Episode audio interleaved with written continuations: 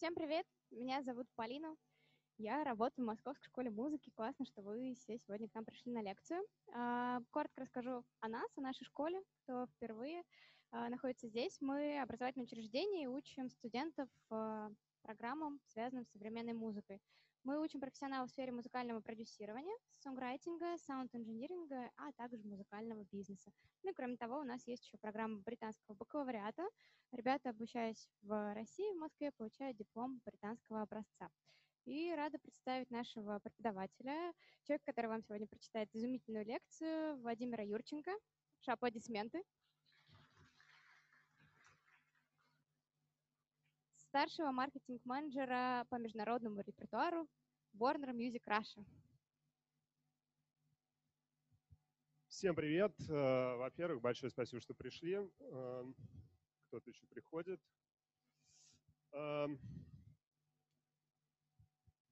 Я считаю, ну, начну просто с того, что, как мне кажется, вот сейчас, э, ну, в целом последние 2-3 года, самое-самое правильное время, чтобы начать интересоваться той темой, которую мы здесь э, обучаем. Э, мы как раз это два года, получается, Московская школа музыки это делает. Уже есть несколько отличных кейсов, подписанных на разных, на разные крупные лейблы, которые всем вам известны, самый яркий, который мы больше всего любим здесь приводить пример, это МС Сенечка, который э, отлично себя чувствует. Я думаю, многие из вас э, слышали этого позитивного паренька, и он отлично развивается. И э, когда Московская школа музыки только начинала работать, э, и когда я начинал свой курс по маркетингу, у него было 300 подписчиков ВКонтакте, и все, и больше ничего. Через три месяца, я не говорю, что это только благодаря этим курсам, я говорю, что все удачно совпало. Через три месяца он а, давал солдат концерт. Нет, был не солдат концерт, концерт это был бесплатный концерт в тоннах, но он был по факту аншлагом.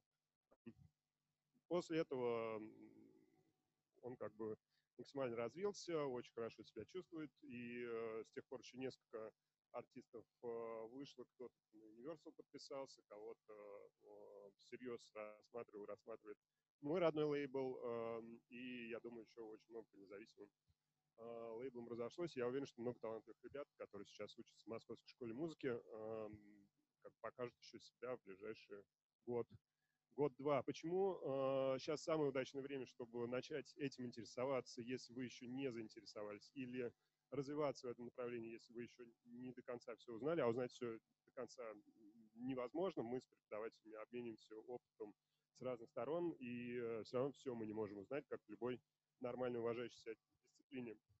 Вот. Ну и, конечно, эм, эм, вернусь к вопросу, почему, почему все это интересно? Потому что стриминг, про который мы сегодня будем разговаривать, э, слово, которое, я думаю, всем уже э, довольно-таки хорошо известно, все понимают его плюсы, выходит все на новые, на новые обороты. В этом году произошло знаменательное событие я думаю, многие здесь в курсе, что появился у нас Spotify, кто-то пользуется, кто-то уже активно с ним работает, кто-то развивает там своих артистов, кто-то понял, как с ним работать, и э, э, это как бы стало еще одной такой важной ступенькой именно для российского рынка, я не говорю только про международный, не говорю только про целом рынок, а именно для российского рынка стала очень большой ступенькой, которую все мы очень долго ждали, и примерно каждые полгода мы э, были уверены в том, что Spotify придет, придет, придет, Наконец-то он пришел, громко, ярко, а, интересно запустился. Я думаю, все уже видели историю с Хаски, а, какой там был красивый маркетинг вокруг всего этого сделан, а, когда появились многосложная рекламная кампания, сделанная Spotify совместно с, с одним из, во-первых, с самим артистом, я так понимаю, с с выпускающим лейблом слэш дистрибьютором, когда были, были раздачи листовок. Здесь вот на Artway вы могли пройтись, увидеть плакаты, все это все при участии Spotify было сделано. И это все говорит нам о том, что Spotify очень-очень активно зашел на рынок. Будет еще много историй, я уверен, у них. Не только такие, не обязательно точно такие же. Посмотрим, к чему это приведет, но рекламная кампания мощная, это очень хорошо. Мы очень ждем а, как Spotify будет все это время развиваться. Но даже без Spotify а, все прошлые годы мы видели супер взрывной, можно сказать, а, рост нашего рынка, в первую очередь за счет стриминга. Да, вот еще раз посмотрим, как меня зовут. Быстренько переключимся отсюда. Я не знаю, у всех может быть разный уровень, а, не все знают, какие существуют а, стриминговые площадки. На всякий случай привел здесь основные. А, Apple Music, Boom, который Boom slash VK совместно работает. Яндекс Музыка, Spotify, SoundCloud, YouTube Music, индийская площадка Гана и еще много-много площадок со всего мира. Можно привести, например, Bandcamp, который совсем по другому принципу работает, но по факту тоже работает как стриминг. То есть площадок очень много, и они еще будут появляться. Мы слышали про Сберзвук, посмотрим, как он будет э, существовать. Это новая площадка Сбера, которая при а, партнерстве с сервисом Звук а, теперь существует. Посмотрим, что там будет происходить. Я уверен, в мире еще будет очень много всего появляться. Здесь не приведен, например, Дизер, который во Франции очень большой, в других странах чуть поменьше. Вот. Ну, еще есть на каждый, понятное дело, площадки э, на каждой стране э, своя специфическая площадка. Мы, конечно же, будем говорить в первую очередь про те, которые актуальны для нас с вами конкретно здесь. Так вот, чуть-чуть о том, почему стриминг важен именно сейчас, почему вот мы говорим про последних 2-3 года. Вот возьмем данные IPI, Международной ассоциации производителей фонограмм, за 2017 год – мы видим в процентном соотношении, как, э, какую долю рынка, какой формат занимает в сфере record-индустрии, именно record-индустрии, поэтому здесь нет live, э, доходов от live-индустрии. Э, и мы видим, что стриминг еще в 2017 году занимал 38%, физика 30%, загрузки 16%, performance rights 14% и синхронизация 2%. Сравним с 2019 годом, и мы видим, что происходит 56,1 э, э, процентов э, занимает стриминг, то есть рост показательный. И это, казалось бы, в мире, где Spotify уже существовал к тому моменту 10, 10 лет, 56% занимает от всех доходов стриминг. Физика продолжает падать, несмотря на всем многим известный рост виниловых носителей. Но на самом деле это все равно маленький э, процент э, в, общей, в общей своей массе. Физика падает. Э, загрузки все ниже и ниже опускаются. И что у нас там еще? Э, синхронизация чуть-чуть подрастает, и performance rights тоже э, чуть-чуть э, подупали.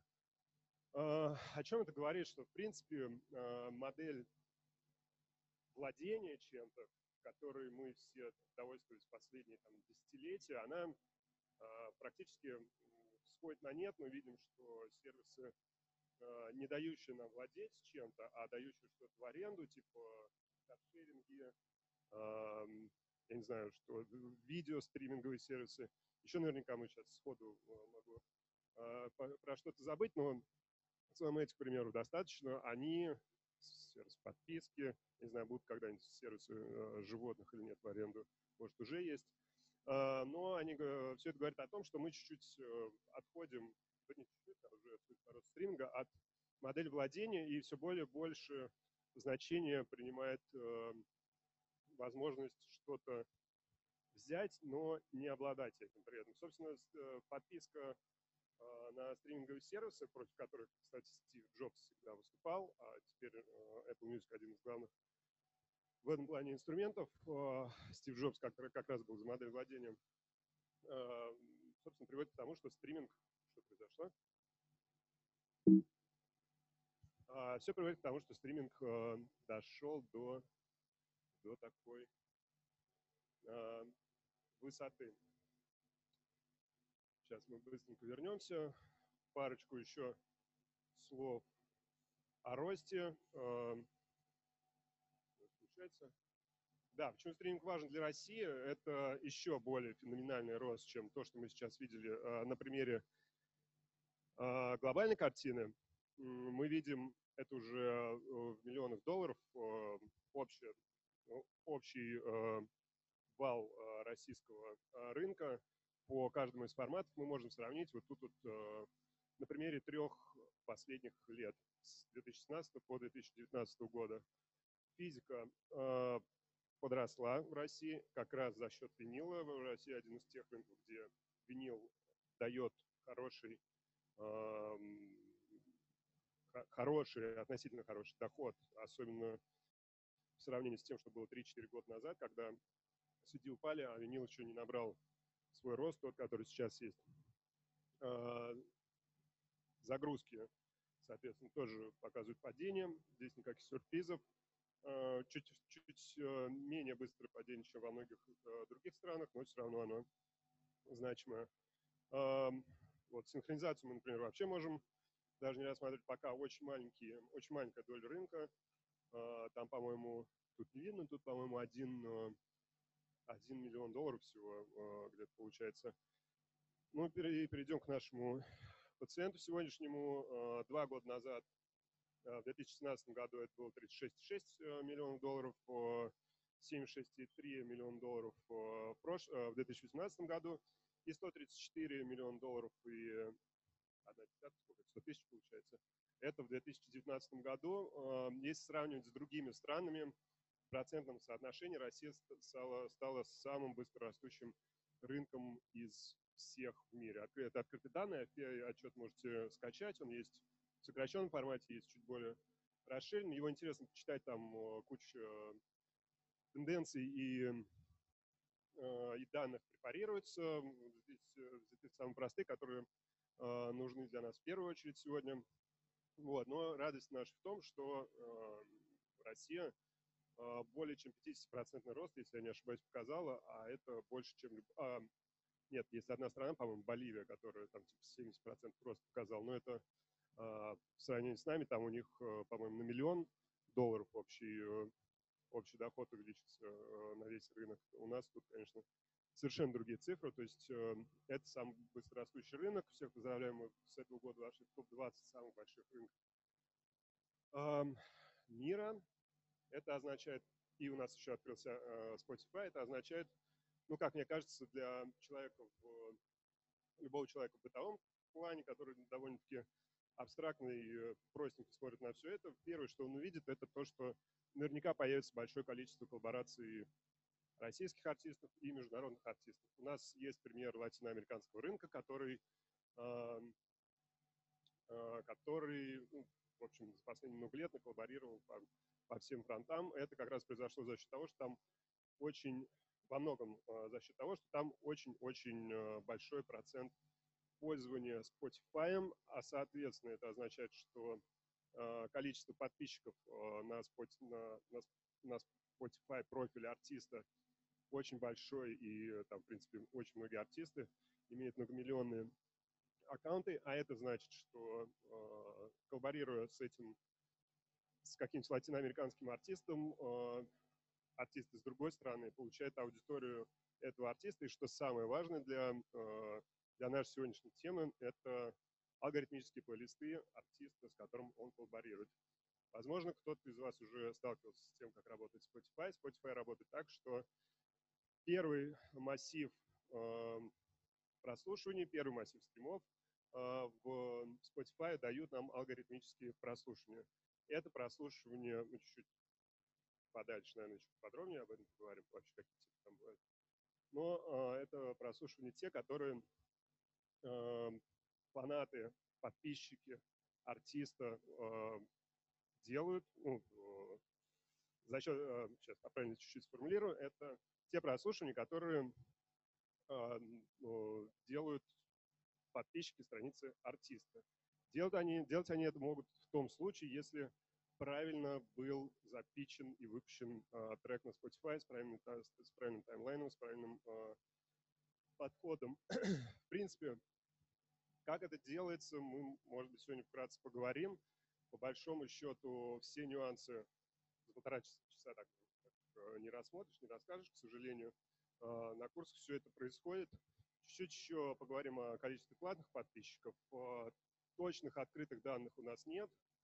Есть, эм, а, в общем, примерная калькуляция такая наша, что с 2016 года, когда было, по-моему, порядка 700 тысяч подписчиков означает первая точка, до 2020 года мы выросли, опять же, получается, во сколько раз, до, до 10 миллионов с чем-то, до 10 700, если я не ошибаюсь, миллионов. Опять же, это не точная цифра, это приблизительные э, расчеты, э, но э, и цвет всех площадок вместе. Но рост э, просто феноменальный за 4 года. Это нечто особенное. Ну и такой блин для закрепления э, нашего разговора о том, почему стриминг важен именно сейчас, э, означает он следующее. 6%, 6% это общее количество подписчиков э, в, стриминг, в легальных стриминг-сервисах в России, а 94% это то население России, которое еще ни на что не подписано. То есть поэтому, блин, ну, видно, какой у нас есть процент роста. Понятно, есть та масса населения, которая ну, по разным причинам не сможет э, в ближайшее время подписаться, либо там, в глухих деревнях интернет нет, либо принципе возможности нет, но в целом рост э, двух, трех, четырехкратный, я думаю, это то, что и существуют такие прогнозы, которые говорят нам, что этот рост будет именно таким в ближайшие годы. Есть мнение, что э, активная аудитория э, достигла своего предела, что больше 6% у нас никто не подпишется. Но было также мнение, что больше там миллиона и двух несколько лет назад у нас подписчиков не будет. Э, это мнение э, из года в год опровергается. Плюс э, тот маркетинг, который сейчас будут делать все стриминговые площадки, в первую очередь самые крупные игроки Apple Music, Spotify, Яндекс Музыка, Boom, наверное, тоже да, наверное, получается практически все наши площадки, тот маркетинг, который они будут делать, он будет направлен на то, не чтобы а, отжать аудиторию у одного стримингового сервиса, и мы надеемся, что не на это будет направлен а, маркетинг там, Spotify, не чтобы, не чтобы отжать аудиторию Apple Music. Мы надеемся, что это, это будет маркетинг, который будет направлен на захват той аудитории, которая не охвачена, потому что, в принципе, аудитория уже смогла для себя понять, какой стриминговый сервис в первую очередь им ближе и удобнее. А, у каждого есть свои плюсы и минусы. Плюс в любом случае больше, потому что это все легально. А, а, когда мы общаемся с артистами и пытаемся понять, что, что у них в голове, чем они живут и по каким принципам, принципам они действуют, мы понимаем, что 95% артистов, особенно независимых, с которыми доводилось обсуждать, что происходит, э, ведут себя следующим образом. Они записывают музыку, они ее отгружают, назовем это так, эм, они ее постят у себя в соцсетях, они ждут конца квартала, в конце квартала они жалуются на стриминг и говорят, что это что-то не то, что-то не, не так. Вообще, и не нравится есть чуть э, поменьше процент артистов, которые делают следующим образом. Они записывают музыку, они ее отгружают, обязательно совершенно а, процессы, они ее постят, они запускают какой-нибудь таргетинг, они э, пробивают какой-нибудь плейлист каким-то образом, они делают какой-то промо вокруг своего релиза, ждут конца квартала, чуть-чуть начинают верить в стриминг, но еще не, не до конца. Артисты, которые э, э, ведут себя чуть-чуть более правильно, выглядят примерно так. Их небольшой совсем процент. Это действительно сложная комбинация, э, которую в правильном мире делает э, несколько человек. Э, команда лейбла, команда дистрибьютора, команда из артиста лейбла и дистрибьютора и там, может быть, какой-то менеджерской команды который сводит воедино все свои действия. Опять же, к сожалению, а, наши временные рамки ни, ни за что не позволят все, все это объяснить. И вообще, чтобы объяснить, как правильно вывести артиста в топ, в топовые плейлисты и так далее, а, нужно, по идее, несколько человек, каждый из которых расскажет про, про свое направление. Но а, и чуть-чуть мы сегодня попробуем это э, все охватить. Э, я бы сказал такой в совершенно упрощенной э, примитивной схеме, э, как, э, в общем, из чего строится выпуск э, релиза. Опять же, не, не все, возможно, с этим уже сталкивались. Сидящие здесь мы исходим э, из того уровня, что, наверное, э, здесь есть люди, которые никогда этого еще не делали. Вот. Что происходит после создания трека? Есть маркетинговое направление перед какими-либо действиями. Должен быть создан правильный маркетинг-план, который, в котором будет описана последовательность и как бы, пропорции всех действий, которые предстоит, предстоит сделать. Параллельно происходит дистрибьюция э, на цифровые площадки, те самые цифровые площадки, о которых мы говорим, Apple Music, Spotify, э, Яндекс Музыка, но я уж не буду э, в очередной раз перечислять этот список. Э, в маркетинг-плане мы обязательно э, вносим наш анализ аудитории, поиск каналов продвижения, определение бюджета, постановку целей и как бы рисуем, рисуем картину того маркетинга, который будет жить этот релиз в ближайшее время. Потом определенный момент мы эту картину пересматриваем, понимаем, насколько она адекватна, насколько она совпадает с нашими планами, и пере, пере, либо продолжаем действовать в этом направлении, либо дорабатываем свои действия. А, что касается дистрибьюции, тоже важный момент, конечно, который не касается напрямую маркетинга, который нужно обязательно осветить, как, собственно, релизы дистрибьютируются на цифровые площадки. А, они делают, они могут быть доставлены, в принципе, двумя способами. Я здесь разделил немного понятие дистрибьютор и агрегатор, сделал это исключительно условно. Сейчас объясню, что я в это вложил. Дистрибьютор, дистрибьютор меня называю Orchard, э, Belief, OneRPM. Э, это компании, которые действуют по принципу э, заключения договора, и эм, экономика у них строится на том, что они забирают какой-то процент за свои услуги. Это может быть разное в зависимости от разных условий, в зависимости от уровня ваших артистов, от, я думаю, от 10 до 30 процентов, где-то это может варьироваться. Это те проценты, которые они у вас будут забирать, если вы дистрибутируете нескольких артистов, или если вы, дистриб... Э, если вы работаете как лейбл с несколькими артистами, или если вы представляете крупного артиста, они тоже могут напрямую подписать договор. Чаще всего, если вы представляете одного небольшого артиста, э, дистрибьютор будет вам э, отказывать в заключении прямого контракта.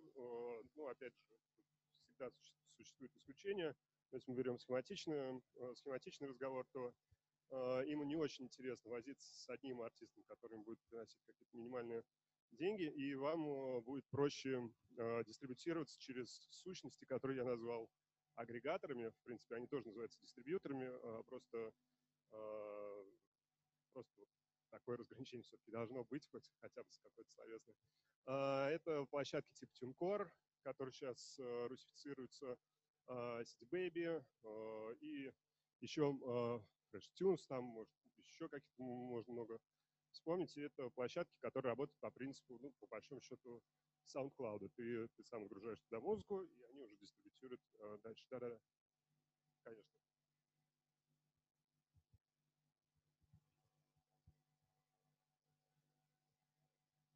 Да, OneRPM, ну, я, я говорю, э, довольно условное э, разделение. Все-таки OneRPM, он по подходу немного больше похож на работу Орчарда и, и Белива в том плане, что они, э, во-первых, любят работать с, с лейблами, любят, э, у них есть редакционная работа, то, чего нет у CD Baby, например, в России. Вот, и э, да, ну вы совершенно правы, так, они действительно работают ну, и так, и так, э, по большому счету. Я уверен, что им просто больше нравится работать по, по формату Believe и Orchard, потому что чем больше у тебя каталог, чем больше ты в один договор, чем больше каталог в один договор ты засовываешь, тем, тем тебе лучше по большому счету, потому что это э, означает, что у тебя больше массив э, стримов сразу. Вот. И есть, конечно же, лейблы, лейблы на любой вкус. Сейчас у нас появилась куча независимых лейблов, и есть крупные международные лейблы Warner, Sony, Universal, есть крупные российские лейблы, первое музыкальное издательство, Газгольдер, Blackstar, наверное, есть, может быть, Союз, может, еще кого-то забуду. У первого музыкального издательства, что важно, есть свой дистрибьютор, дистрибьютор который называется а, по-моему, национальный музыкальный дистрибьютор, да, ну, какое-то такое же название, типа первое музыкальное издательство, национальный музыкальный дистрибьютор. И, в общем, лейблы могут с вами заключать либо чисто дистрибуционный контракт, либо чисто, либо уже маркетинговый контракт, дистрибуционный контракт, это означает, что они чисто вас дистрибутируют, потому что, в принципе, как э, дистрибьюторы, о которых мы здесь говорили, маркетинговый контракт означает, что э, они с вами работают по маркетингу. Что означает, что они за счет этой своей работы забирают у вас э, в договоре, ну, неправильно, наверное, говорить, забирают, э, закладывают свой процент в этот договор, и вместо того, чтобы у вас был договор 90 на 10 или 80 на 20, в вашу, само собой, пользу, э, становится договор там 50 на 50 или 60 на 40 или что-нибудь типа того же. Это означает, что, в принципе, вы с лейбла теперь можете требовать полную работу по маркетингу, по появлению ваших треков в плейлистах, может быть, вложения какие-то по маркетингу, ну, по маркетингу, ну, в зависимости от того, насколько большой э, перед вами лейбл, какие у него возможности, столько вы у него и можете требовать, в зависимости от того, какие у вас запросы и перспективы. Ну, очень э, простая, понятная, думаю, многим э, схема. Есть э, что мы хотим от цифровых площадок? Мы все-таки про стриминг говорим, что мы можем получить от площадок, кроме того, что ваши релизы там будут присутствовать.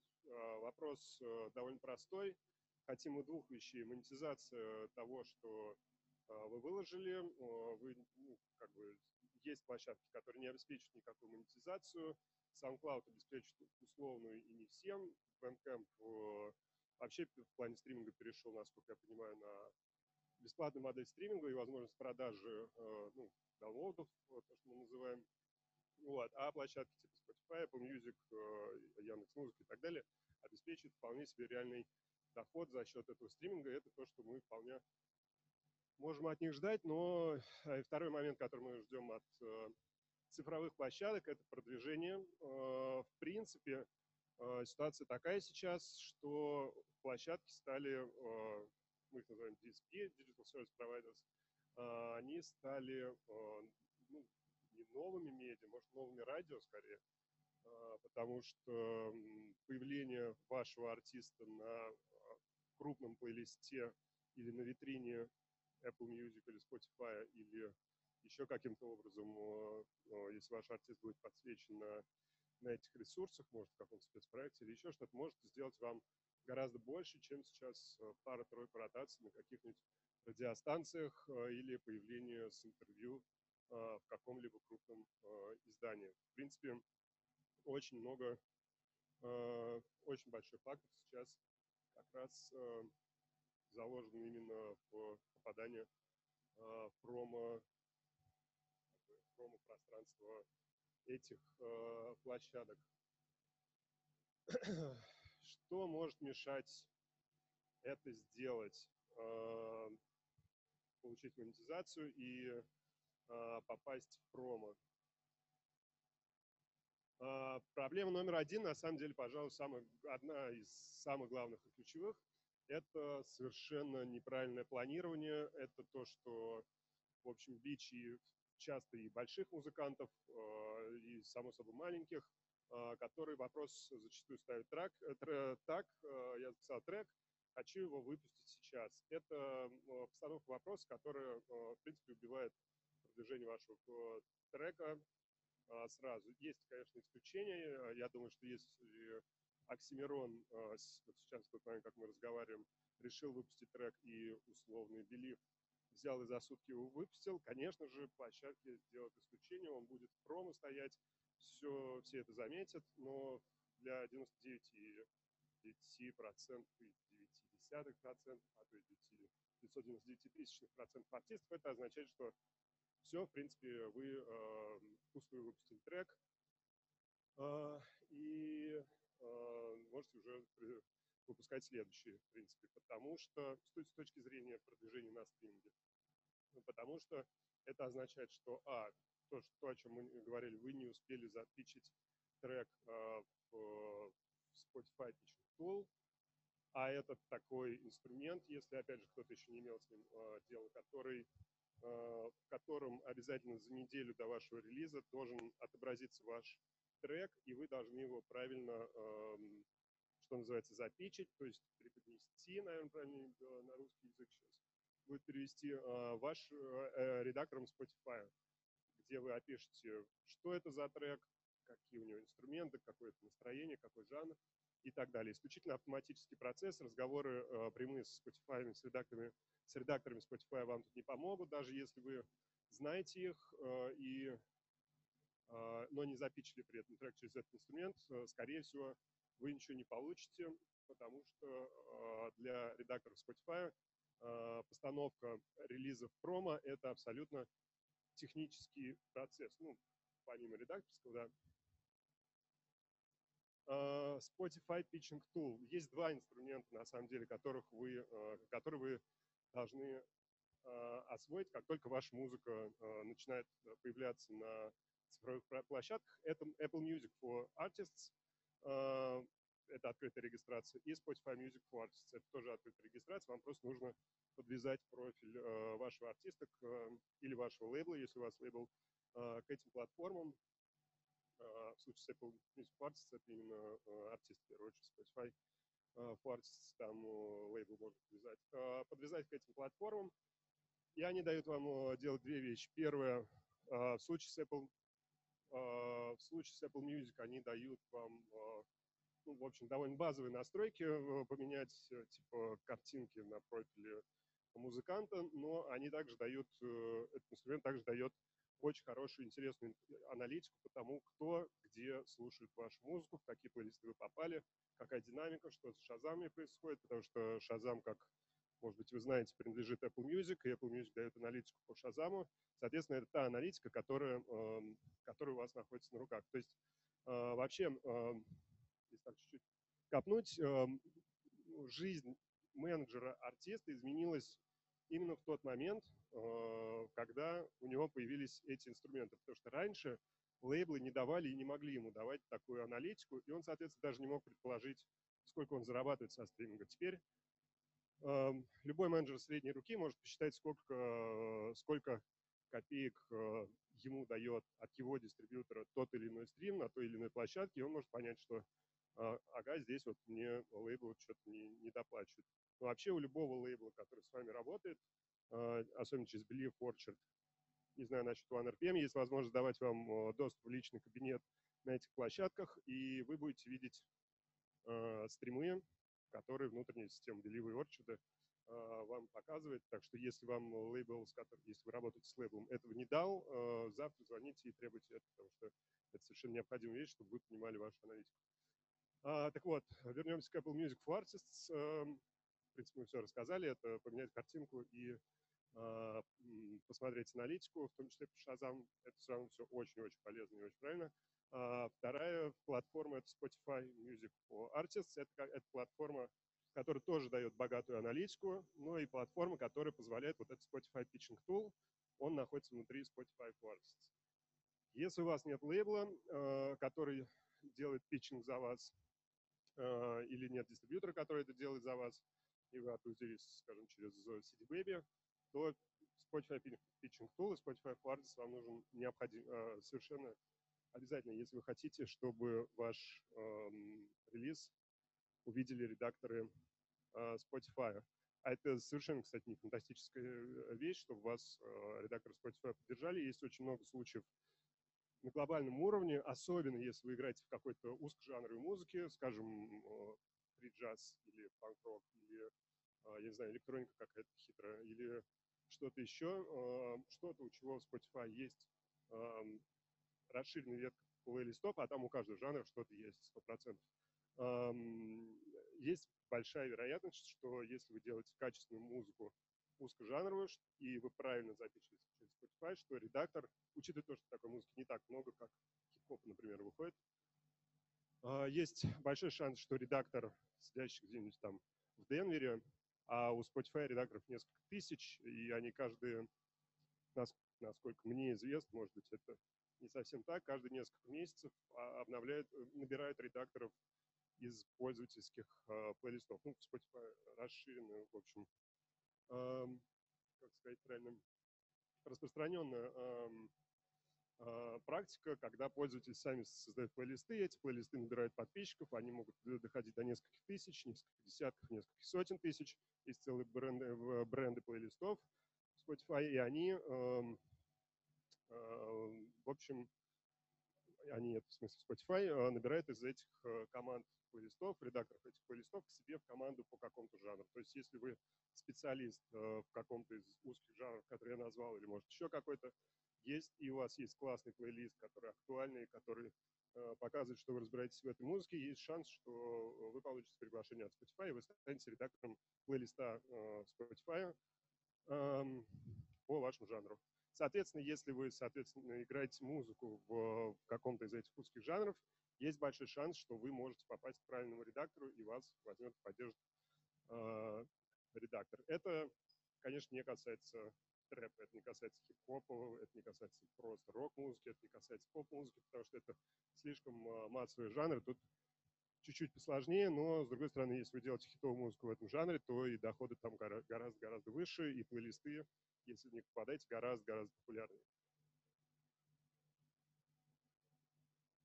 Ну, русскоязычный, русскоязычный заходит в русскоязычный Spotify в первую очередь. А, там есть свои плейлисты, а, и которые редактируют редакторская команда Spotify. Я не думаю, что на глобальном уровне есть русскоязычные а, Spotify плейлисты, которые могут туда попасть, но потому что в первую очередь русской аудитории нужна. Вот э, там вот вы можете оказаться. В общем, э, есть короткий ответ, то да. Э, в Spotify есть плейлисты, посвященные русскоязычному хип-хопу. Они, они не геотаргетированы, не геоблокированы, у них они доступны во всем мире. То есть сейчас появился Spotify в России, завел свои свою как бы линейку плейлистов, и они, их можно послушать из любой страны в мире. А, ну, другое дело, что их слушают страны, в первую очередь, русскоязычные аудитории, либо какие-то очень-очень интересные ценители музыки, которые заинтересовались э, русскоязычной музыкой. Хотя почему бы нет. Так вот, э, о чем это я? Да, планирование. Ну так вот, планирование, вообще по планированию вот на на лекциях, на, на занятиях, которые в Московской школе музыки проходят, мы, э, я посвящаю целую, целое занятие, как, как, правильно, как правило, потому что мы и с учениками разбираем э, каждый их случай, как можно правильно спланировать, э, потому что там есть масса нюансов, по-моему, это следующий слайд, ну ладно, это мы сейчас обсудим.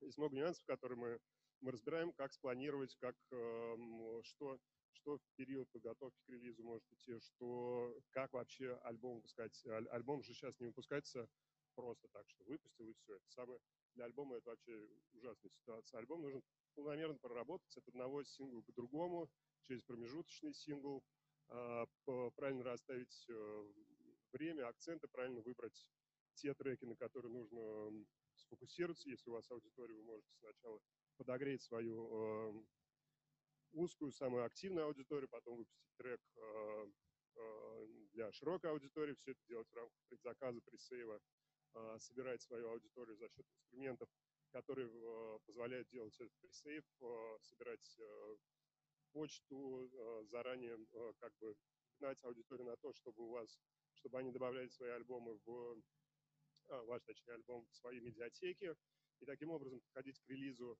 альбома уже во все оружие, когда уже десятки, сотни тысячи ваших фанатов, в зависимости от вашего э, размера. в принципе, это все более-менее одинаково, просто масштабируется. уже имеет э, ваш альбом у себя в медиатеке к моменту выхода. Это значит, что когда он выходит, он оказывается на, э, в топе медиатеки у, в первую очередь, в Apple Music, ваших подписчиков. Э, в Spotify нет э, функции, э, как бы именно в самом Spotify не заложена функция э, pre-save а, как в Apple Music, но есть инструменты, позволяющие этот pre-save делать. Нет. Да, это это не заложенная функция в Spotify, это инструменты через, через smart, да, через, инструменты через smart-ссылки или есть более э, там, сложные компании типа presave.io, можете посмотреть, э, Feature по-моему, еще одна называется, которые делают ну, такие дорогие масштабные компании, которые построены на том, чтобы собрать максимум аудитории, которую вы потом можете использовать в ретаргетинге. А, это, конечно, ну, ну, двух словах так особо не расскажешь. Это каждый раз уникальные компании, которые прорабатывают с этими, а, с этими сервисами, агентствами, а, наверное, полусервис, полуагентств, которые они под каждый под, каждый, под каждого артиста чаще всего э, прорабатывают. Либо у них есть там базовые какие-то подписки, которые позволяют э, за довольно простой прайс э, сделать что-то стандартное. Но есть у нас э, smart, э, smart-линки, типа BandLink, например, я думаю,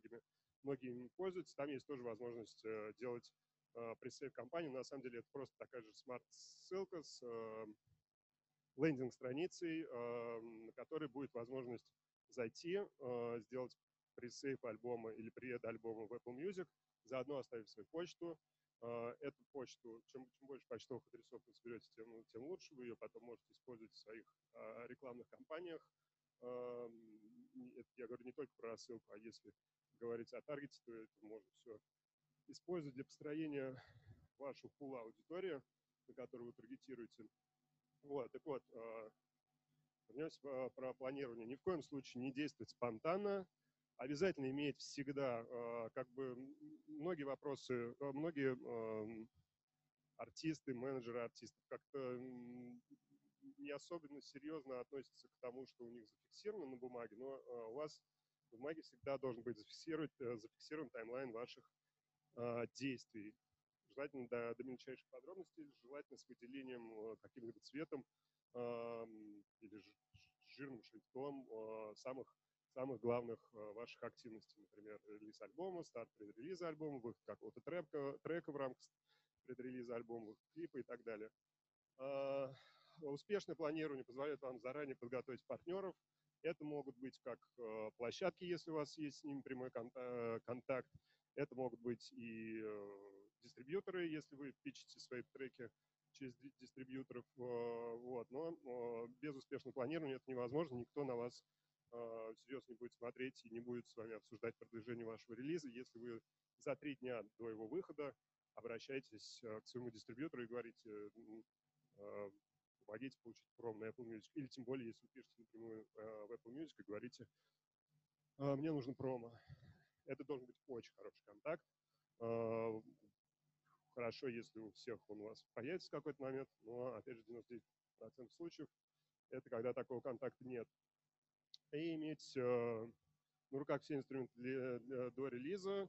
Для успешного планирования это принципиально тоже важно. Это как и в принципе для работы с, с промо, с базовым, с классическим промо, когда вы каким-то медиа-партнерам рассылаете пресс-релиз, фотографии и обложки. И также это очень важно сейчас стало в работе со стриминг-сервисами, потому что они все э, при условии, что они обращают на вас внимание, э, могут в любой момент попросить от вас фотографию вашего артиста, фотографию артиста, которая сделана по определенным параметрам, э, посмотреть. Эм, лучше всего эти параметры описаны на э, сайте Spotify, где эм, просто в гугле наберите Spotify Photo Guidelines, по-моему, так. И там доходчиво, понятно написано, какие фотографии должны быть у артиста э, в его э, профиле Spotify, а на самом деле и в его профиле на любой другой площадке. То есть размытая фотка с непонятным фоном, где полузакрытые лица, это, конечно, может, для нишевых артистов хорошо, но площадки не очень любят такие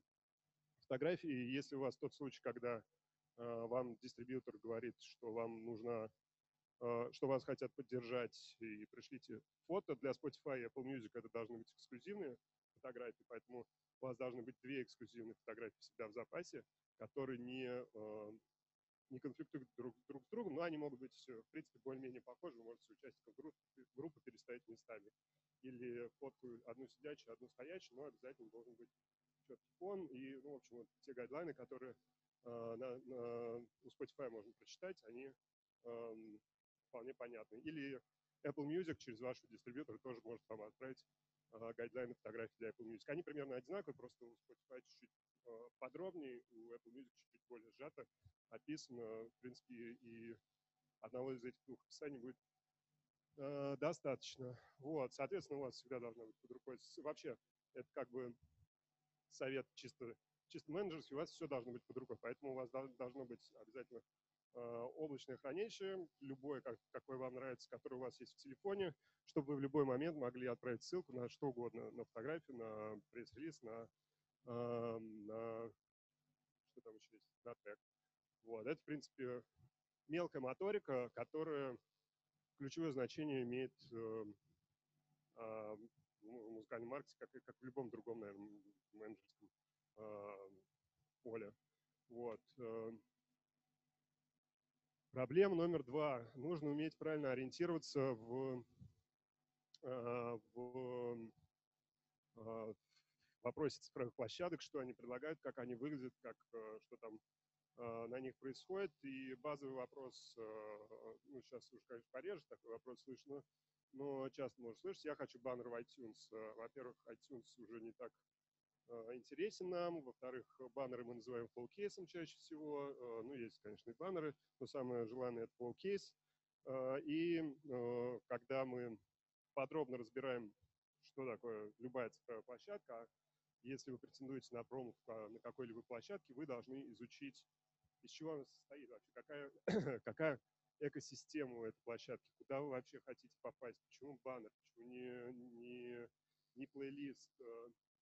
Вот. Вы должны знать основные понятия, но а, они, возможно, и э, относятся к, к планированию, потому что все эти понятия в планировании имеют значение, ну и вообще, в принципе, в мире стриминга имеют значение. Они, что это за понятие? Это Instant Grad э, – это трек, который выходит во время э, существования предзаказа, приеда, пресейва альбома, э, и который открывается в рамках этого предзаказа до открытия альбома. То есть, если вы сейчас посмотрите альбом, у кого альбом еще не вышел, ну, вот, альбом Луны, там наверняка есть один-два трека открыто, и это и есть вот эти самые instant граты.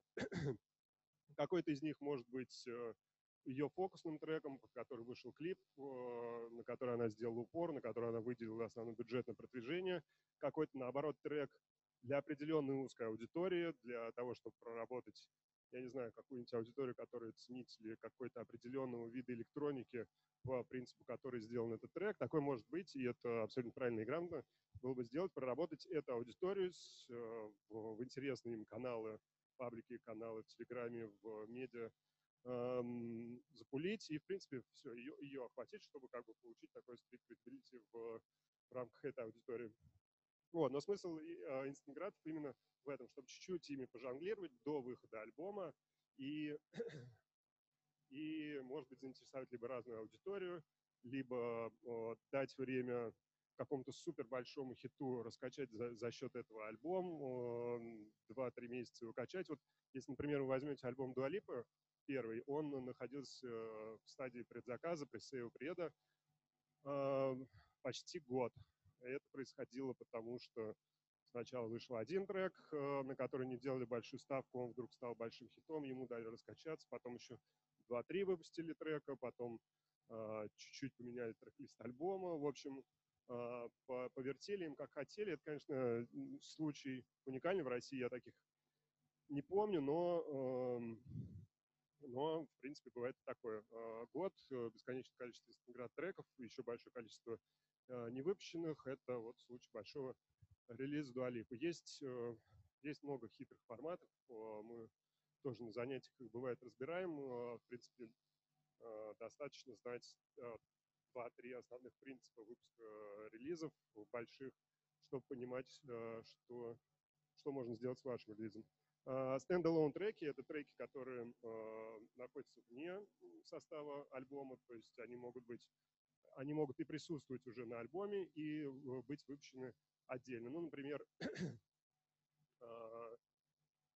Например, он э, трек, который вышел до старта предзаказа, потом уходит предзаказ, и э, внутри этого предзаказа существует как instant grat э, этот же трек, так и standalone трек на площадке тоже стоит как отдельно стоящий трек. В принципе, вот он, вот как он слышится, так то именно то он и значит, он стоит отдельно от альбома.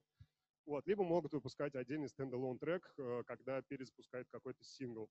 Опять же, приведу пример Дуа Липы, потому что в пятницу она выпустила новую версию трека Levitating э, с, с новым фитом, с рэпером DaBaby, э, и он был выпущен как standalone трек, потому что он, очевидно, уже не мог быть добавлен в альбом после того, как альбом вышел. так, а, привет, pre-save, pre-order.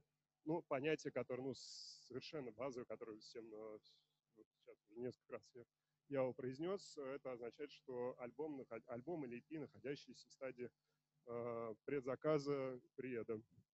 Но немногие знают, что можно делать таким же образом и с синглом. И это сейчас э, практика, которая получает довольно сильное распространение. В принципе, может быть, непонятно, не очевидно, зачем это делать, но если у вас артист с большой аудиторией, и ваш артист начал там уже засветил обложку, но еще ничего не вышло, вы можете ну, а, если особенно у вас есть контакт с цифровыми площадками, вы можете запустить пресейв. К моменту стар, старта, э, к моменту релиза трека вы можете уже э, собрав вот эти вот пресейвы и приеды, посмотрев, сколько имейлов э, вам пришло через вот эти пресейв привет инструменты и зная, что, ну, допустим, 600 человек уже добавил этот трек в свою библиотеку до его выхода, вы можете смело эту аргументацию показывать э, цифровым площадкам или дистрибьюторам и говорить, вот посмотрите, у нас вот уже такой результат, а у нас, э, в принципе, трек-то еще далеко не, не выпущен. Это уже какой-никакой аргумент. Вопрос, в принципе, вопрос выпуска э, релиза на, и получения промо на цифровых площадках – это вопрос правильных аргументов. Вам даже, когда, когда вы начинаете э, подавать на рассмотрение даже своему дистрибьютору э, релиз, чтобы его поставили в промо Apple Music, вам нужно сделать маленький маркетинг-план, если это просто трек, чуть более расширенный маркетинг-план, если это более крупного формата релиз или альбом, а, и расписать, какой у вас будет маркетинг, на что он будет вести, на какую рекламу будете делать, какие активности у вас будут. Любое а, более-менее значимое действие здесь идет в копилку и может обратить внимание редактора а, Apple Music или любого другого и вы за счет этого получите промо. Опять же, какие маркетинг-планы бывают, как, как их правильно написать, это то, что мы уже дальше рассмотрим, когда у нас чуть-чуть побольше времени. Вот. И важный, э, важный термин, который многих э, путает, э, точнее, это явление многих путает, не все знают, что это называется арт-трек, это с появлением площадки YouTube Music появились topic channels, так называемые. Это даже несмотря на то, что у вашего артиста может быть свой YouTube-канал, вдруг ни с того ни с сего появляется на YouTube а, другой канал, где почему-то, если вы отгрузили свою музыку через дистрибьютора, где почему-то появляются ваши треки с, обло, с обложкой просто. Многие артисты, не зная, что это такое, могут путать и думать, что кто-то, а, какой-то пиратский канал загрузил вашу музыку на YouTube. Это не так, это ваш канал, это просто означает, что ваша музыка официально отгружена на YouTube Music. До тех пор, пока вы не получили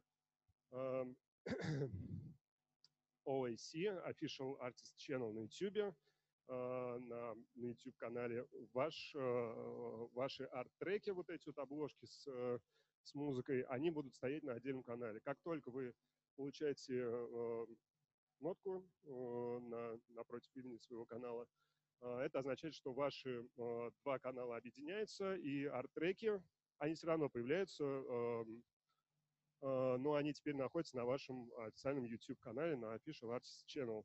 А, тут тоже есть много, на самом деле, нюансов, как правильно отработать с YouTube, потому что он уже наполовину видеохостинг, наполовину а, DSP, цифровая стриминговая площадка. Есть нюансы, как при условии, что у вас есть монетизация, как получать больше денег, потому что арт-трек — это как бы низшее, такая, низшее звено в, в эволюции контента на YouTube. То есть если у вас есть клип э, или лирик-видео, лучше обязательно его всегда загрузить, э, чаще, как можно раньше, а еще лучше, э, если у вас нет возможности лирик-видео или там клип загрузить, просто сделать анимированную обложку, загрузить ее на это Official Artist Channel и таким образом подменить арт-трек, потому что арт-трек — это минимальная монетизация, а любой видеоконтент, э, при условии, что у вас канал монетизируется, это уже более серьезная монетизация. Это, конечно, не имеет значения в случае, если у вас там по тысяче прослушиваний там, и там, это не монетизация, но если у вас по 10 миллионов прослушиваний там и там, это уже серьезный э, разговор. Надеюсь, что так и будет.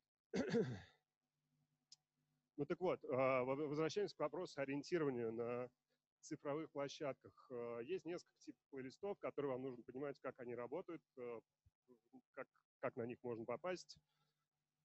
Э, это как бы не, как бы не, не выбито все в Библии, это плейлисты, которые более-менее я сформулировал, но в принципе, по-моему, других особо и нету.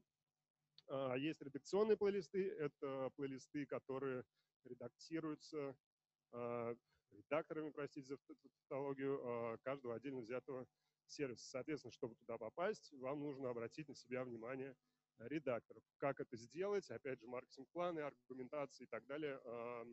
Личный контакт с редактором или хороший контакт с дистрибьютором, который заинтересован в том, чтобы ваш трек продвинуть. Вот так вот попадает в редакционные плейлисты. Ну, иногда редакторы бывают очень прошаренные и сами ищут какую-то музыку, которая может понравиться. Такие случаи постоянно бывают. Сейчас все стриминговые площадки очень любят открывать новых, а, новых артистов. Для них это гордость определенно сказать, что они первые поставили у себя в промо, не знаю, нового Скифанита или кого там хотите приводить в пример. А, кураторские плейлисты – это плейлисты, которые ведут э, какие-либо кураторы. Это могут быть как отдельные люди, которые э, со стороны э, не, не, не редакторов пришли, а просто ну, как бы независимые более-менее кураторы, либо какие-то компании, которые являются кураторами. Ну, есть плейлисты у Nike свои, есть плейлисты Карины Истоминой, есть плейлисты у каждого независимого лейбла, у каждого медиа, Pitchfork, у Афиш, у Flow, у них всех есть свои плейлисты «Тихое место», сейчас плейлисты э, свои делает Афиш Видео. В общем, очень-очень много примеров кураторских плейлистов. Соответственно, чтобы в них попасть, вам уже нужно заинтересовать не редактора э, стримингового сервиса, а э, какого-то из этих кураторов. То есть вы можете э, получить своего чемпиона, ну, скажем так, в лице э, тихого места, который любит на самом деле интересоваться музыкой и копаться в ней, э, и уже можно попадать в плейлисты э, этих кураторов, э, которые зачастую дают очень хорошие, э, хорошие стримы. В, на Западе вообще э, супер развита эта история. Опять же, Spotify, вся плейлистовая история развита очень-очень мощно, и там тоже можно найти э, своих кураторов, которые по вашему независимому, особенно если в каком-то, в каком независимом жанре вы играете, можно всегда найти куратора, который поможет вам. Эм, алгоритмические плейлисты Чуть-чуть мы уже их коснулись. Это плейлисты, которые, ну, в первую очередь, хронический такой случай алгоритмического плейлиста – это релиз радар в Spotify, который на первых порах может приносить вам, в зависимости от того, что вы за артист, от где-то 30 до 100 процентов э, стримов, если особенно вы не попадаете в плейлисты, если у вас нет э, аудитории за пределами Spotify, это будет конкретно 100 процентов стримов. Но в целом даже крупные артисты на первых порах получают около 30 процентов стримов, э, потому что вся их аудитория, которая есть в Spotify, при правильном питчинге получает трек релиз радар. И как бы у нас первая статистика, которая пришла от Spotify, Э, ну, не от Spotify, от внутренних аналитик дистрибьюторов и лейблов, э, она означала, что большую часть музыки в России слушают не из э, плейлистов редакторских, не из каких-то внешних источников, а именно из алгоритмических плейлистов, таких как релиз Радар и Daily Mix. В Spotify также есть плейлист алгоритмический забыл, как он называется, что-то типа находки недели или что-то такое. Вот. Но как бы это Spotify все не ограничится. В Apple Music тоже есть мощные алгоритмические плейлисты, типа для вас, например, которые еженедельно обновляются и где вы можете найти и услышать новинки, которые так или иначе относятся к вам. Это значит, что чтобы точнее были э, эти а, алгоритмические плейлисты по отношению к вам, вам нужно чаще слушать и лайкать ту музыку, которую вы слушаете, добавлять ее в свои плейлисты. Вот, потому что если вы слушаете все подряд, а любите какую-то маленькую часть из этого всего подряд, то вам будут все равно новинки подсовывать все подряд. Ну вот, смысл в том, что есть алгоритмические плейлисты, и если вы не можете в Apple Music у вас нет возможности повлиять на них, то в ну, Spotify как раз при правильном питчинге э, вы повлиять на них можете.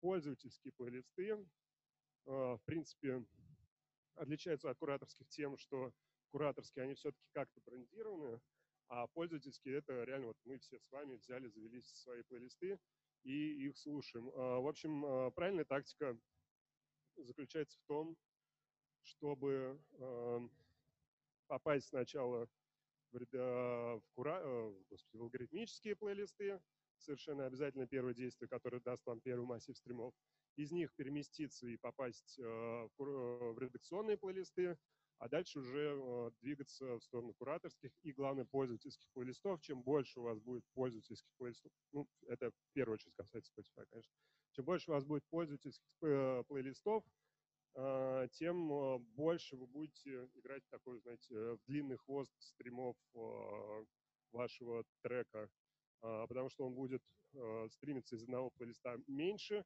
но чем больше этих плейлистов, тем дольше они там будут держаться, тем дольше они будут давать вот этот вот шлейф стримов, зачастую возвращая ваши треки обратно в редакторские плейлисты, которые, в редакционные плейлисты, которые виде большое количество добавлений в пользовательские плейлисты эм, э, могут э, вернуть добавление. Почему для нас важны эти пользовательские еще плейлисты? Это потому, например, что вы можете сами создать и раскачать свой пользовательский плейлист э, и сделать его своим инструментом. Эм, когда, в принципе, продвижение любого продукта состоит из трех каналов платные каналы, а, ваши личные каналы и приобретенные каналы, paid, owned и, а, приобретенные, короче говоря, медиа, по чуть-чуть не работает голова. А, вот пользовательские плейлисты, это может быть вашим таким личным каналом, которым вы сами распоряжаетесь, который вы модерируете как хотите, где ваших треков будет больше, чем любых других. Разумеется, чем больше аудитории, тем они лучше. Ну, в принципе, аналог пабликов ВК, грубо говоря, можно сказать. В чем-то даже посев Spotify э, похож на посев по пабликам ВК. В принципе, это не рекомендуется делать, но это довольно-таки распространенный инструмент. Вы можете, вы можете найти несколько сервисов э, посевов по Spotify плейлистам. В принципе, где-то очень-очень похожий э, смысл работы и, и в том, и в другом случае вы платите деньги за какой-то э, массив плейлистов, который есть у человека, который их там сеет.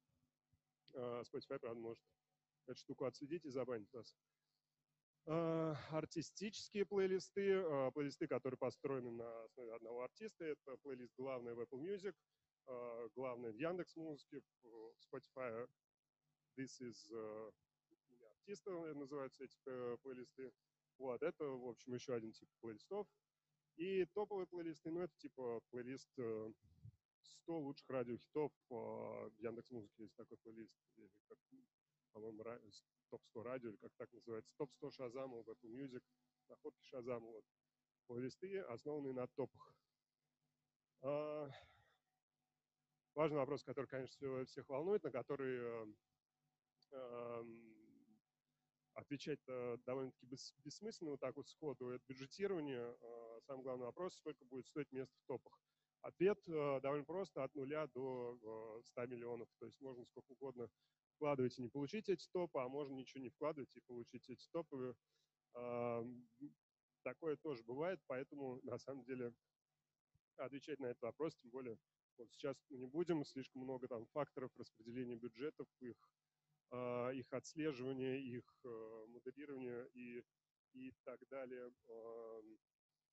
И тем более еще они должны иметь смысл, а этот смысл должен быть основан на тех ожиданиях, на той аналитике, которая приходит вам от э, предыдущих э, стримов. Вы должны примерно понимать, сколько вы зарабатываете, чтобы понимать, сколько вы можете вложить, чтобы это все отбить.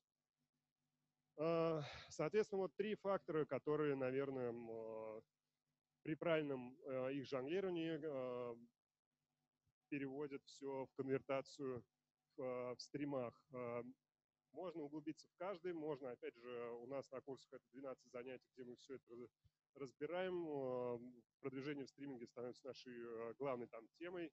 Э, сейчас у нас времени-то остается, я так понимаю, 15 минут. Минут, правильно же, да? Да.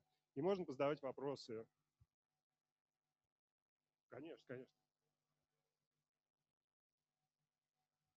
Что сделать? Да, да, конечно.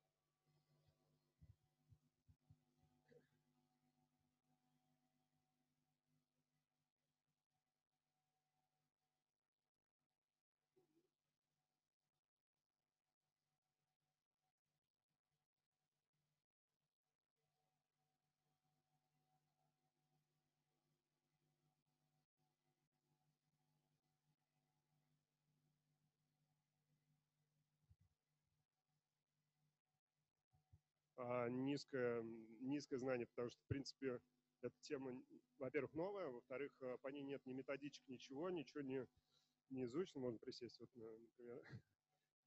Да, а, тема не изучена, не, по ней нет методичек, по ней нет никаких законов, каждый случай индивидуален, и, в принципе, каждый артист на, на своем опыте понимает, что что нужно сделать, как правильно сделать. Если у него есть грамотный лейбл, это хорошо, он ему поможет и расскажет. Если нет, только, только шишки набивать или ходить на, на курсы э, и там узнавать. Все равно ну, как бы курсы только в сочетании с опытом э, дадут правильные ответы, а правильных ответов на самом деле нет, это всегда все по-разному.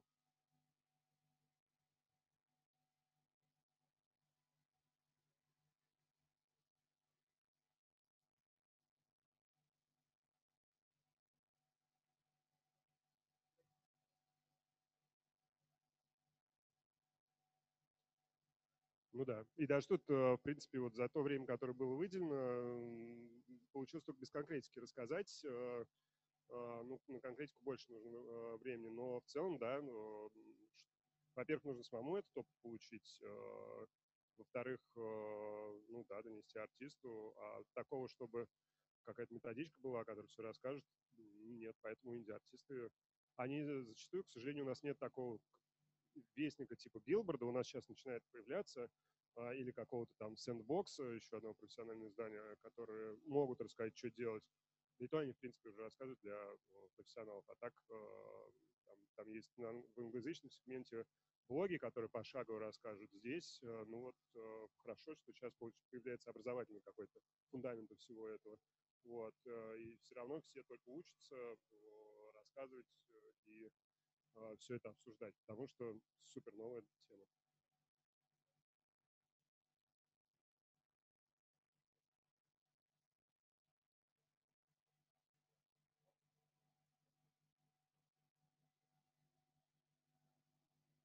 А, в смысле, э, в плане того, что они э, с ВК начали работать?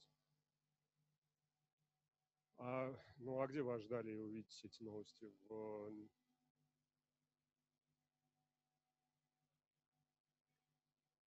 Я, я, просто, я просто не знаю, какие пиар-возможности у Тинкора. Это, конечно, их э, задача такую новость попытаться распространить. А, но в целом я не могу сказать, что вот у широкой аудитории, которая смотрит на кого там на афишу, на кого еще, там, Медуза, Флоу.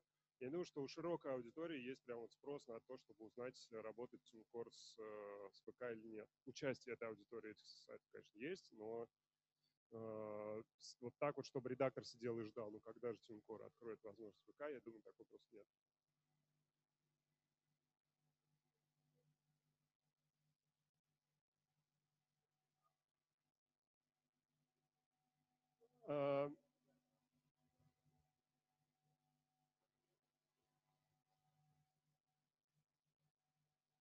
Мне сложно здесь комментировать, э, потому что, опять же, я не работаю в TuneCore, не работаю с TuneCore. У меня был опыт давно еще выкладки музыки через TuneCore. В принципе, это абсолютно нормальная практика, и э, многим артистам удобно через нее пройти. Э, я лично немного других, скажем так, верований, э, чем работать с, с э, но это для каждого артиста у него свой путь, и, наверное, TuneCore э, здесь э, один из этих путей.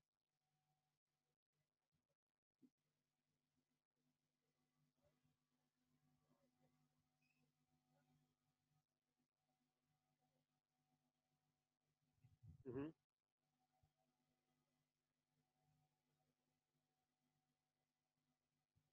Польша. У Маруфа еще задолго до прихода, ну, я просто с ней работаю, знаю, задолго до прихода в, на российский, э, Spotify на российский рынок было уже большое количество плейлистов э, в Мексике, в, во Франции, в Польше, в Германии. Это все было.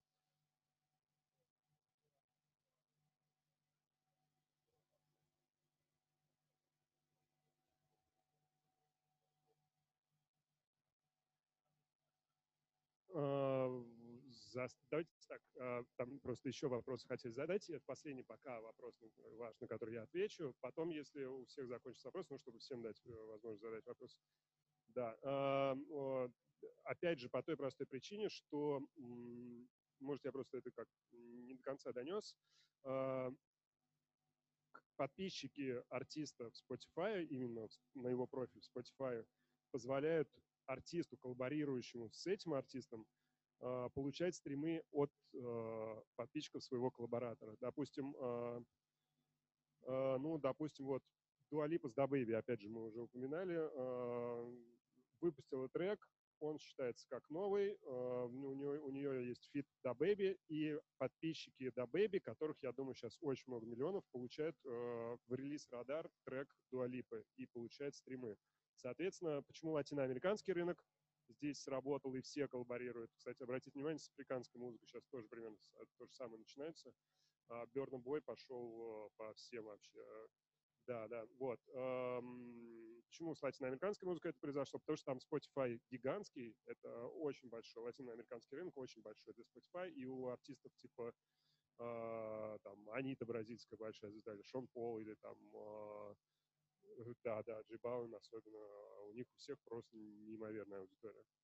Вот. Но есть и, собственно, просто еще штука в том, что, э, как это работает, если артист какого-то жанра очень популярен, он, э, жанра или региона, он за счет своего появления в каком-то плейлисте подтягивает артистов тех, которые присутствуют в этом плейлисте, потому что он сразу начинает продвигать этот плейлист, он сразу дает на него ссылки, и э, артисты, которые поменьше, но тоже находятся в этом плейлисте, получают от этого пользу. Вот. А, вот девушка сначала, а потом вы, ладно?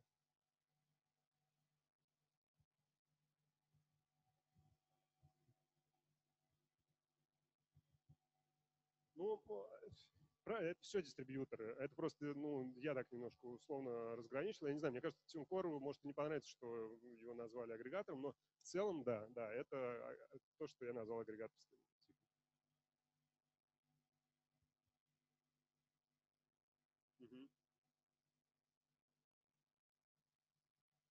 Да, да, это сто процентов так. Э, да, да, да. Я, я просто ну, не стал разочаровывать, потому что вы явно нацелены на Тинкор, а э, я почему приверженец другой модели? Именно потому, что э, Тинкор, CD Baby, Fresh Tunes не будут вам делать промо. И зачастую э, работа с, с техническими ошибками, с, э, с, с компаниями типа Belief и Orchard, а тем более с лейблами типа Warner Music, э, работа над техническими ошибками проходит гораздо быстрее, чем с, с подобного рода компаниями, которые по одному релизу с вами работают.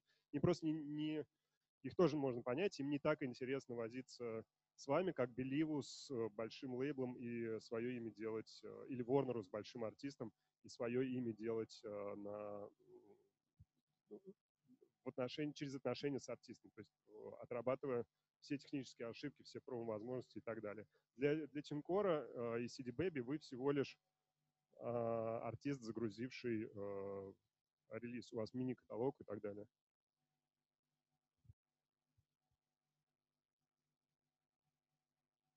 Угу.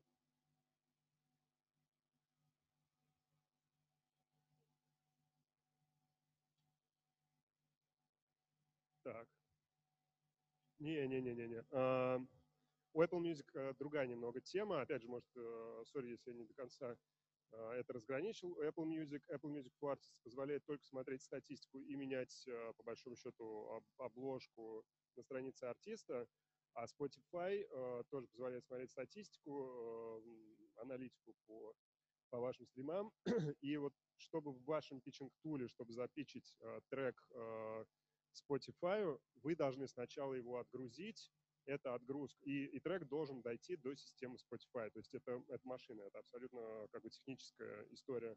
А, как только вы отгружаете этот трек а, через дистрибьютора, дистрибьютор, в зависимости от того, какой у вас дистрибьютор или лейбл, доставляет это за, ну, я не знаю, наверное, там от двух-трех дней до, может быть, недели двух, это может быть до Spotify, и тогда, когда э, трек доставлен до э, Spotify, это, это заранее вам нужно уточнять, сколько дней, э, за сколько дней нужно отгружать трек, чтобы э, вовремя появился Spotify Pitching Tool. А это должно произойти за неделю до а, до вашего релиза. Потому что если меньше, чем неделя, редакторы уже не поддержат вас точно.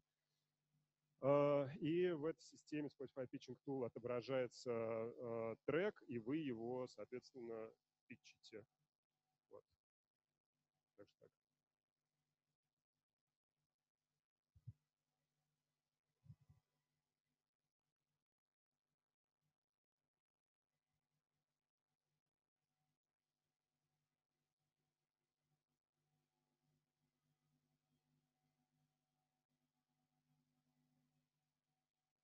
Ну, вообще есть э, стандартный формат маркетинг-плана, который подается Apple Music. Э, я так понимаю, все лейблы и дистрибьюторы им пользуются. Это тот формат, который Apple Music придумал. И вы его просто заполняете и вносите столько информации, сколько вы э, можете туда добавить. Ну, чем она внушительнее выглядит, тем, наверное, внушительнее промо, который вы можете получить. Ну, при условии, если у вас хороший трек.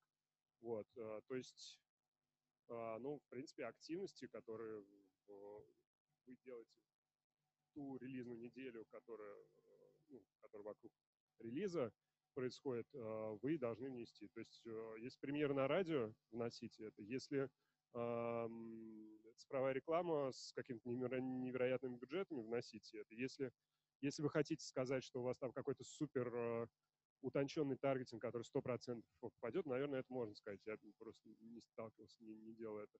Если вас какой-то блогер поддержит, скажите об этом, если и так далее, и так далее. То есть э, тут вопрос к вашей фантазии уже дальше.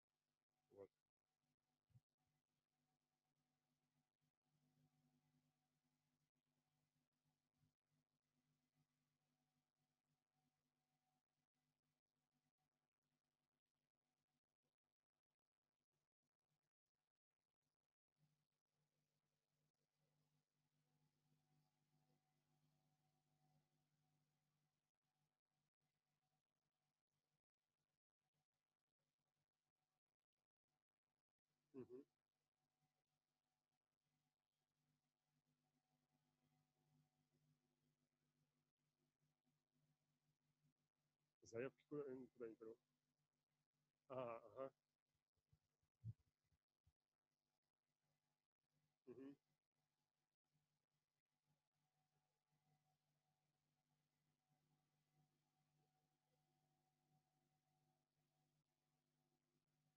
А группа, вот с группы, не понял, группу какую создавать?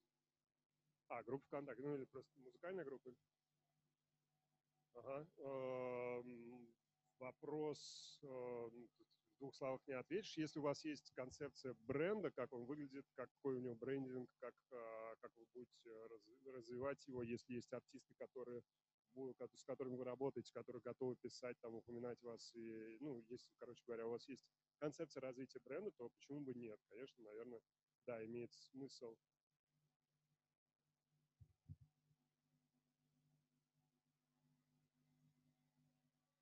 я я не думаю, что, ну, сейчас, я вопрос, может, не до конца понял. Вопрос э, заключается в том, создавать ли группу или, или продвигать ли себя как э, человека. Ага.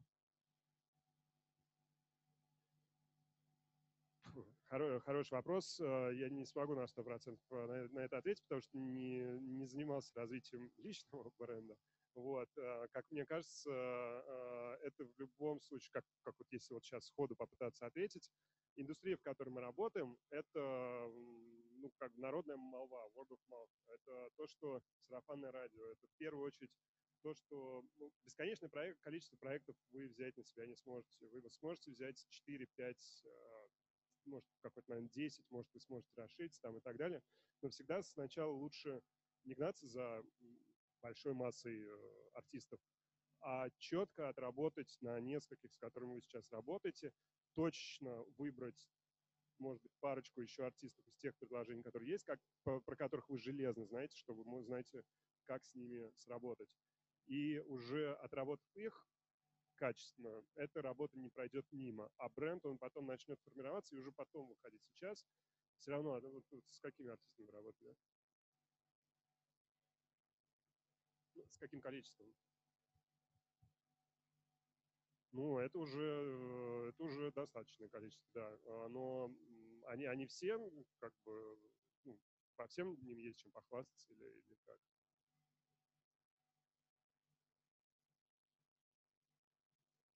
Угу. Угу. Угу. Угу. Ну, тут только от вас зависит. Я вот, э, как, как я это вижу, главное не распыляться, а главное сделать круто с теми, с, с кем вы можете, и выбирать тех, кого вы знаете, и чуть-чуть иногда двигаться в сторону, не пытаться резко сработать с кем-то совершенно диаметрально противоположным, то есть э, планомерно наращивать. Есть, да. Хорошо, да, да, да. Вот я вашу первую руку увидел, потом вас тогда, хорошо?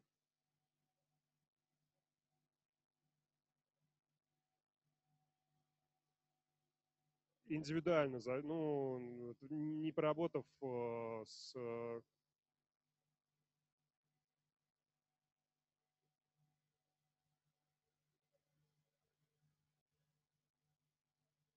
Я думаю, что правильнее будет ответить нет, потому что э, это всегда индивидуально. Э, я думаю, что, скорее всего, контракт, ну, 100% контракт с каждым, э, и договоренности с каждой сущностью, будь то лейбл, Believe или OneRPM, или всегда индивидуальный. Это зависит от того, как индивидуально мы настроили коннект э, с ребятами, которые работают в одной из этих э, компаний, и они могут, ну, как бы, ну, насколько вы их заинтересовали своей музыкой, насколько вы их заинтересовали тем, что у вас происходит. Мне кажется, что, ну, и корректнее будет ответить, что именно, именно так. Вот. Возможно, там есть какие-то различия. У кого-то есть э, хороший опыт с одной компанией, у кого-то есть хороший опыт с другой, у кого-то есть э, другие опыты, но в целом только на личном опыте вы сможете понять, с кем вам удобнее работать. Вот. Здравствуйте.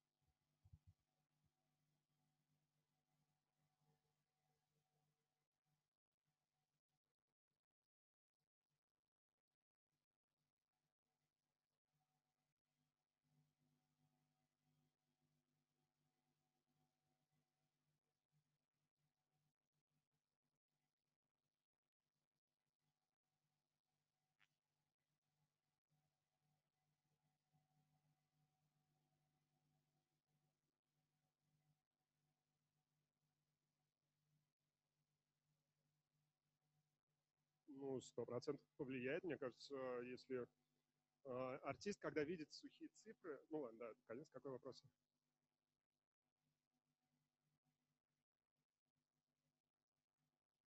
Э, лучше я за то, чтобы вот по вашему подходу объяснять, что это все значит артисту. Да, да, потому что цифры могут... Вот сейчас мы общаемся с одним артистом, которому, а, который очень боится, наоборот, больших а, цифр, а, если они на YouTube в первую очередь, если,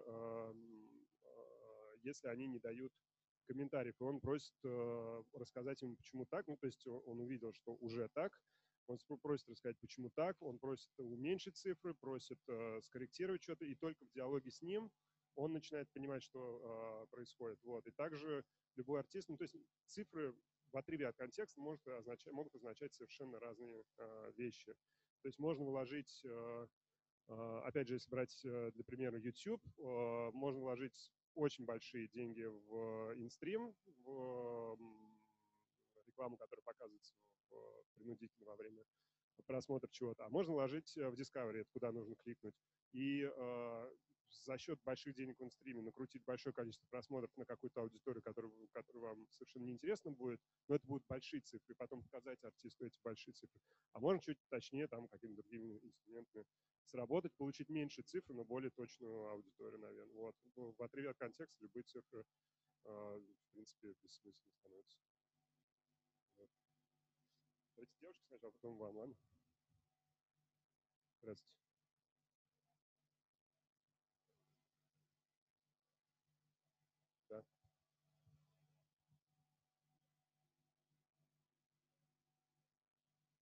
Угу. Половину нельзя. Вот как раз половина – это ограничение. Да.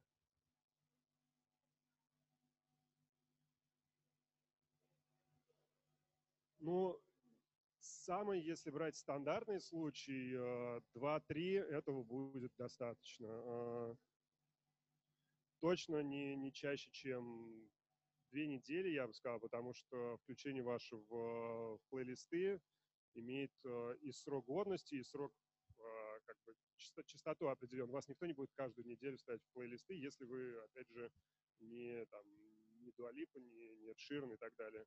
А, просто каждую неделю ваш трек не будет ставить э, в плейлисты.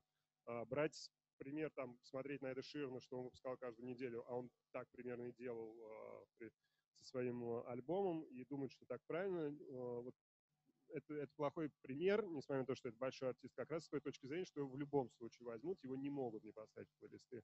А артисты, которые меньшего уровня, но они не могут рассчитывать на то, что их будут ставить слишком часто. Вот, поэтому здесь лучше 2-3 недели. В принципе, опять же, в зависимости от альбома, вас могут очень сильно ждать, и вы можете два месяца томить, э, выкидывая по одному инстаграту раз в 2-3 недели.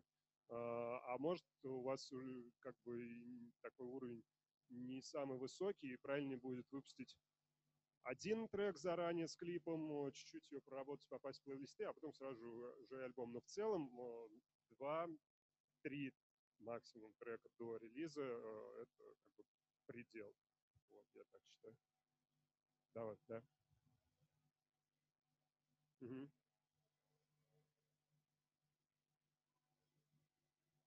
Mm-hmm.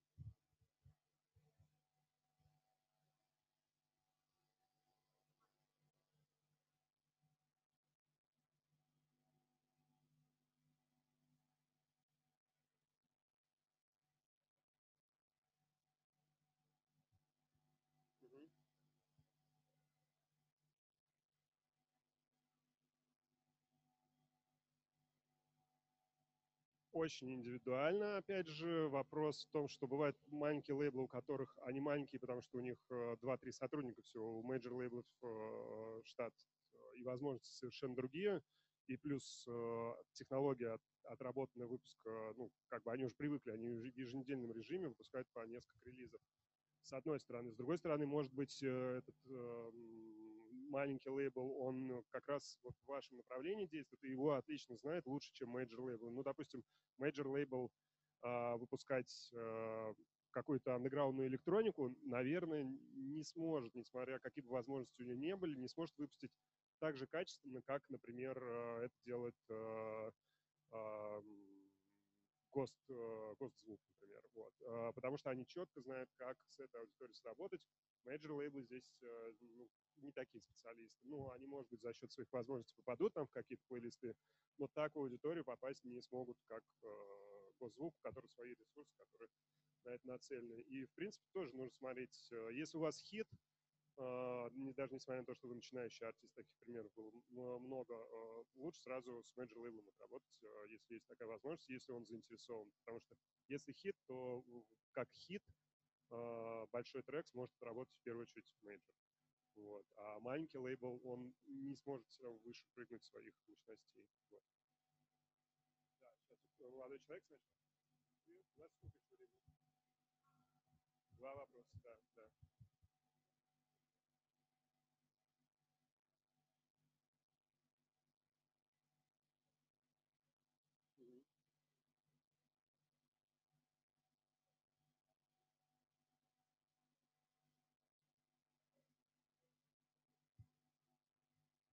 Насколько я понял вопрос, он, во-первых, хороший, очень здравый, а во-вторых, он, наверное, в первую очередь касается того, как на основе чего вы создаете плейлисты. Вот у вас медиа свой, или вы просто как пользовательский обычный плейлист. А, тут ну, нужно вот это вот понять, но нужно еще понимать аудиторию каждого стриминг-сервиса, потому что у каждого стриминга она разная. У Яндекса она может быть чуть повзрослее, чуть пошире, потому что очень большая гигантская база бесплатных а, пользователей. У ВК она очень сильно, если мы массу берем, а, русско-ориентирована. А Apple Music чуть более утонченная, Spotify тоже, в общем, там даже есть данные, что чуть больше рок любит, чем на других площадках. Вот. И нужно понимать специфику каждого сервиса и возможно, особенно если у вас не хватает рук, не нужно э, бросаться на все площадки, развивать везде, а просто понять, где ваш плейлист будет лучше работать. А, ни одна, ну то есть Spotify уникален тем, что он в принципе тему плейлистов сделал той, которая у нас сейчас, сейчас существует. У Apple Music тоже очень мощная редактура плейлистов. У Яндекс Музыки своя специфика по работе с плейлистами тоже интересная. А, у ВК тоже это направление очень сильно развивается. Ну, то есть тут просто нужно посмотреть, понять, где Э, вам удобнее работать. Э, либо можно, как тот же тихий звук, по-моему, везде делать плейлисты. Афиш видео тоже везде. Это банька парилка везде делать плейлисты. Ну, в целом, да, да, да, я, я бы сказал так. Вот. Ну, нужно просто понять, где больше вашей аудитории и что удобнее. Вот. Здрасте.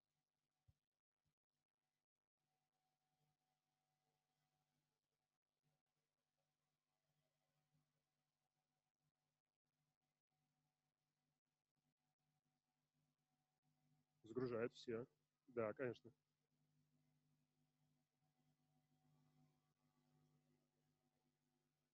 Сто процентов, тысячу процентов. Как работать с ТикТоком, это, конечно, отдельная тема. Интересно работать с ТикТоком. Тоже своего рода а, такой же питчинг, как а, на цифровой площадке там существует, потому что там есть свои витрины, которые продвигают, ну, в которые треки могут попасть. Это есть баннерные какие-то истории, и как бы витрины с челленджами, а, и куда свои законы попадания, и витрина с, с треками, которые, у которых свои законы тоже попадания. Опять же, аргументация, отношения с... Ну, вот такого инструмента, как Spotify Pitching Tool, у TikTok нет. А, это, опять же, разговор через лейблы, через дистрибьютор в первую очередь. Или, если вам повезло завести а, личное какое-то общение, отношения с редакцией ТикТока, что, я думаю, не так просто сделать, а, и это как бы вам может тоже, наверное, помочь. Но, в принципе, по классике любой питчинг на уровне 90% артистов происходит через лейбл или через дистрибьютор, вот так вот. В том числе в ТикТок. Вот.